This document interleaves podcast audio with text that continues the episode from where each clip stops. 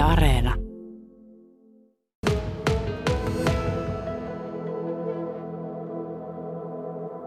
Ryijyharrastaja Leila Luukkainen, hyvää huomenta. Huomenta, huomenta. Kesälahdelta tuu tänne me- meille läntiseen Suomeen ja sut tuo tänne käsityömessut. Käsityömessutpa hyvinkin ja kuten sanottu, niin ryijyt. Oon tuolta Etelä-Pohjanmaan, ta- Taito Etelä-Pohjanmaan osastolla ja laittanut ryijyjä eri vuosikymmeniltä esille. Ja siis tämmöinen raskaan sarjan ryijyharrastaja, ehkä niin voi sua kutsua. Kyllä, kyllä ilman muuta näin, koska niitä on kertynyt eh, kohtuuttomankin paljon on sanottava tässä ihekin, vaikka on niihin kaikkiin kovin kiintynyt ja hienoja esineitähän ryijyt on. Mutta tuota, on siis kerä, keräille niitä ja, ja tuota, sanoisiko ihan, että opiskelen kaiken aikaa tai kerään tietoja. Sitten ryijyjä tietenkin pitää korjailla välillä ja kaikenlaista semmoista puuhailua. Ja jos hyvät talvipakkaset on tulossa, niin sitten niitä tuuletellaan. Mutta sulla on siis aika valtava kokoelma ryijyjä itsellä. No kyllä, kyllä. Vuosi sitten olin yhdessä ryijynäyttelyssä Helsingissä poikani kanssa ja, ja tuota, Oku sitten siinä kysyi, että no äiti, miten monta ryijyä sinulla on? Ja mutta no niitä on enemmän kuin 50, mutta vähemmän kuin 100. Ja sitten huomasin kohta, että niitä on enemmän kuin 100, mutta vähemmän kuin 150. Mm. Olettaisin nyt näin. Missä sä säilytät niitä kaikkea? Ei ne nyt seinilläkään voi ei, olla. ei. Meillä on, tota, meillä on kyllä vanha vaivaistalo kotina, että semmoinen vanha, vanha talo, johon ryijyt kuuluu ja jopa ovat semmoisessa perinteisessä käytössä, eli tuota seinillä ei pelkästään koristeena, vaan tuota, ei ihan tuulen suojana, mutta lämmön tuojana kuitenkin ja peittoina vaikka minä.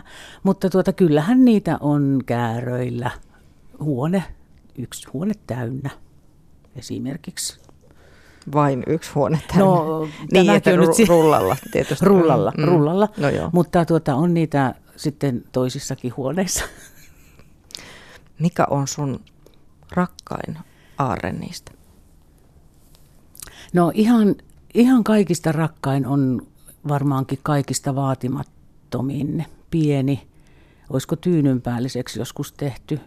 Mun äidin mummo on sen tehnyt ja se on puoliryijy kaiken lisäksi. Sota-aikoina vähistä tarpeista tehty. Ja se oli sitten jo jäänyt sinne mummolla vintille vuosikymmeniksikin ja hiiretkin oli sitä vähän nakertanut ja sitten se sieltä löytyi ja minä sen pelastin. Ja siinä on tietenkin tunnearvo niin suuri. Ja sitten se, että, että ryijy, ryijythän ovat komeita, mahti, se on oikein tämmöinen tekstiilien kuningatar, mutta sitten semmoinen pieni vaatimaton voi kuitenkin olla niin kuin, ja onkin yhtä arvokas, että, että mummo on halunnut vaikeinakin aikoina jotakin kaunista ja tehnyt sen. Se on mun kaikista rakkain. Ää, ryijyjä on siis tosiaan monen kokoisia, kaiken kokoisia. Kyllä, kyllä, siis ihan tämmöisiä seinän, seinän kokoisia, isonkin seinän ja, ja tuota, sitten tämmöisiä, tämmöisiä pieniä, äh, pieniä vaatimattomia, mutta tuota, aina, aina ne on pyritty tekemään mahdollisimman kauniiksi tietenkin ja villa on se perinteinen materiaali, eli se lämpö ja semmoinen kodikkuus on sekä isossa että pienessä ryijyssä, mutta, mutta kyllähän se on varmaan niin kuin auto, että tuota, niitä on erilaisia ja eri tarkoituksia ja, ja joku haluaa nostaa, nostaa tuota statusta ja, ja joku haluaa sitä pientä kauneutta, mutta ryijystä on moneksi. Äm, itse en kyllä kovin hyvin tunne tätä ryijyalaa, mutta siis lapsuuden kodissa seinällä oli ryijy. Ei mulla ole aavistustakaan, että mikä ryijy se oli tai mikä se aihepiiri edes siinä oli. Niin onko siis ryijyissä tiettyjä aihepiirejä? Kyllä, kyllä. Ja eri aikoina eri painotukset. Että, että tuota sieltä, jos mennään niin kuin satojen vuosien taakse, niin tuhat, vaikka, no nyt vaikka 1800-luvulle, niin, niin tuota, silloin tehtiin, tehtiin tämmöisiä, nyt sanotaan kansanomainen kuviot oli vaikka merkkausliinoista, keski-eurooppalaisista ja, ja sen sellaisia upeita ryijyjä. Ne on, ne on tuota, niillä ei ole suunnittelijanimiä tai suunnittelijoita tiedossa. E, joku on käynyt tekemään ja toinen on tehnyt samanlaisen tai vähän sinne päin. Ja, ja tuota, ne on pitäjien nimillä tai alue maa, maakuntienkin nimillä ne ryijyt liikkuu nyt. No tuolla, tuolla areenassa on nyt Etelä-Pohjanmaa, tämmöinen kansanomainen, ilmeisesti Peräseinäjoelta se, se malli aikoinaan otettu talteen ja, ja niistä tehdään sitten toisintoja. No sitten tullaan, tullaan ju, Juukend-aikaan 1900-luvun alkupuolelle, tuossa aivan erilaiset ja, ja sitten funkkis siitä seuraa ja, ja tota, ja siellä kuviot voi olla abstrakteja ja onkin paljon, ja modernissa ryijyssä varsinkin. Moderni ryijy alkaa jo 40-luvun loppupuolelta. Mutta sitten, sitten on aivan yksityiskohtaisia maamiehen ryijy. Siellä on miesviikatteen kanssa ja auran ja, ja pellavan kehräjissä ja kehrätään värttinällä ja kehrätään rukilla ja hyvin monenlaista. Niin, äh jotenkin siitä tulee semmoinen vanhahtava ajatus sitä ryjystä, mutta sehän on siis tehnyt uutta tulemista. Ehdottomasti. Ja nyt, tuota, ja nyt voidaan niin nähdä tämäkin, että, että mitä nyt sanotaan moderniksi ryjyksi, joka alkaa siis olla jo aika, aika iäkäs, mutta, mutta vaikka 40-luvun loppupuolen meidän, meillä on todella hienoja suunnittelijoita Suomessa ollut kaiken aikaa, niin, niin tuota, ne on hyvin ajattomia – mutta sitten tämän hetken uusi ryijyhän on taas aivan erilaista. Voidaan käyttää mitä tahansa materiaaleja. No, miekin on kotona kyhännyt kitaran kielistä. Ei ole muuten kodikas ja lämmin se ryijy, mutta tuota, paperisuikaleista tai, tai muovi, muovisuikaleista tehdään ryijyjä, että, että nyt on aivan uudet systeemit. Mutta siis nämä kuviot, kun nämä moder, modernin ryijyn, design-ryijyn tekijät – niin hehän otti paljon sieltä kansanomaisista ryijyistä vanhoja symboleja käytetty uudella tavalla. Ja ne on ajattomia. No siis ilman muuta ajattomia. Näistä en ole varma näistä jätesäkeistä tehdyistä ryijyistä, että, että miten ajattomia ne on, mutta nämä on, missä on niin kuin se vanha perinne yhdistetty persoonalliseen ilmaisuun tosi kiinnostavaa toi, nämä uudet materiaalit ryyssä. Mun silmissä ei ainakaan mitään muuta ole kuin ne, ne semmoiset villalanka. Niin, joo, joo.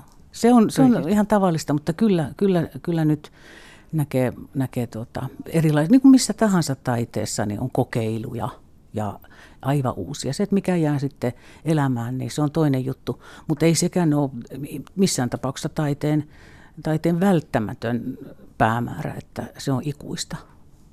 Leila Luukkainen, ryijyharrastaja ja raskas sarjalainen. Mistä se alkoi? Mistä syntyi rakkaus ryijyihin? No minulla se syntyi ei oikeastaan sieltä lapsuudesta, koska Itä-Suomessahan nyt ei ryijyjä sillä tavalla ole kuin nyt täällä niin kuin ihan rehellisesti sanottuna vaur, vauraassa lännessä.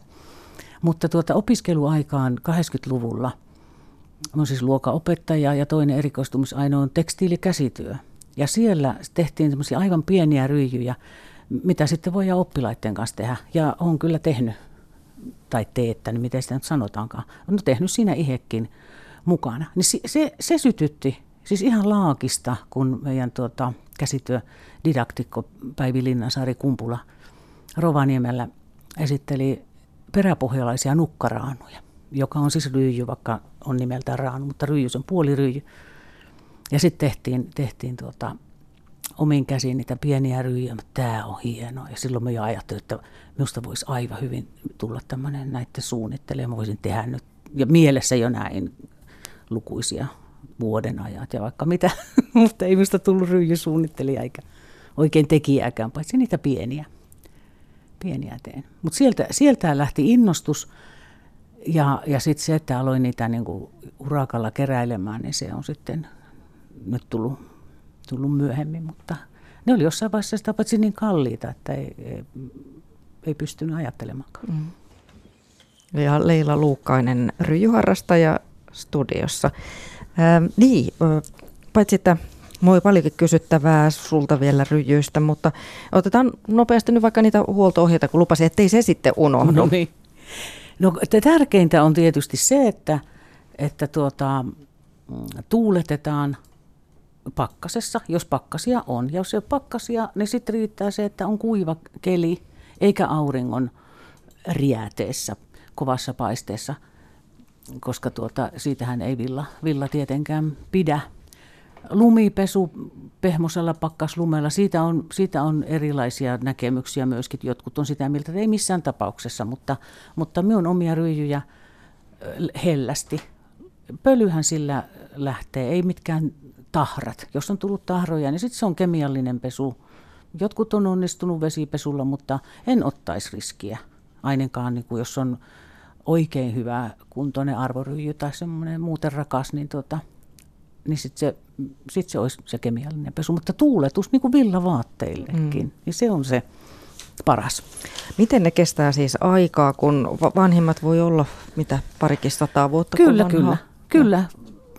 Jos on niin kuin lujan katon alla, eikä ole siinä auringonpaisteessa eikä, eikä tuota, tuuletuksen aikaan muuten on va- va- vahittava, ettei orava käy napsimassa sieltä pesätarpeita tai pikkulinnut. ne ymmärtää hyvää, hyvän päälle, eli villa, villa kelpaa kyllä. Että se villahan ei, jos ei joudu kulutukselle alttiiksi seinällä oleva ryijy, niin sehän voi kestää iän kaiken. Onko näissä vanhoissa olemassa joku arvoryijy? Että, että mitä vanhempi sen arvokkaampi? No kyllä sitten kun, jo, kun on siellä 1800-luvun alkupuolen tai jopa vielä vanhempia on, niin kyllähän niitä sanoisin jo, että ne on museo, museoesineitä enimmäkseen, taikka sitten huolella viettävissä. Se, että mikä on rahallinen arvo, niin se on aina toinen kysymys. Se, sehän on aina kiinni siitä, kuka haluaa, haluaako joku maksaa ja mitä haluaa maksaa.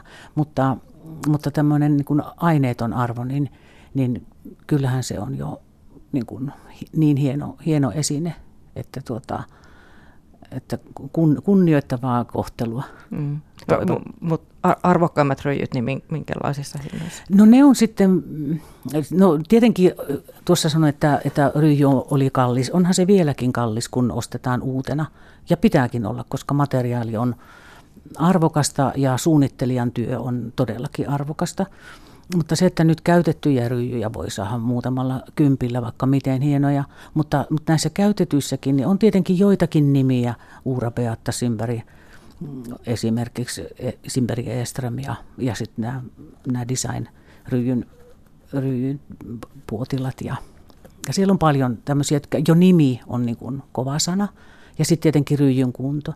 Mutta että ei näistä oikeastaan niin kuin voi sanoa, että mikä se hinta on, koska aina on kysymys siitä, mitä kukakin on valmis maksamaan. Öö, hei, laito tuolta viestin vihkiryjyt.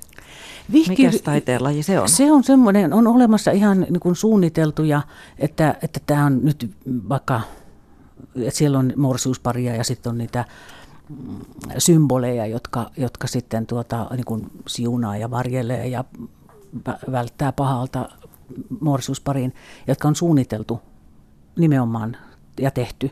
Ja, ja yleensä niin kuin tiettyä paria varten, joka sitten se vihkiryy, joka oli siinä vihkimisen aikana, jonka päällä, päällä tota, pari on, niin siitä tuli sitten tälle morsiusparille peitto.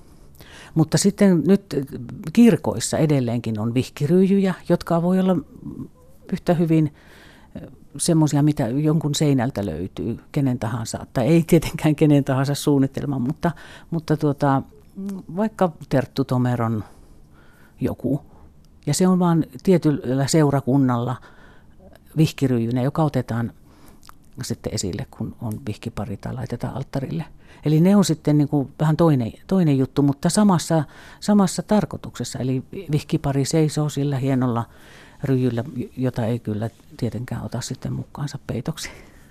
Leila Luukkainen, milloin olet viimeksi ollut liekeissä tai jotenkin tosi innostunut jostain ryijyasiasta ja mikä se oli?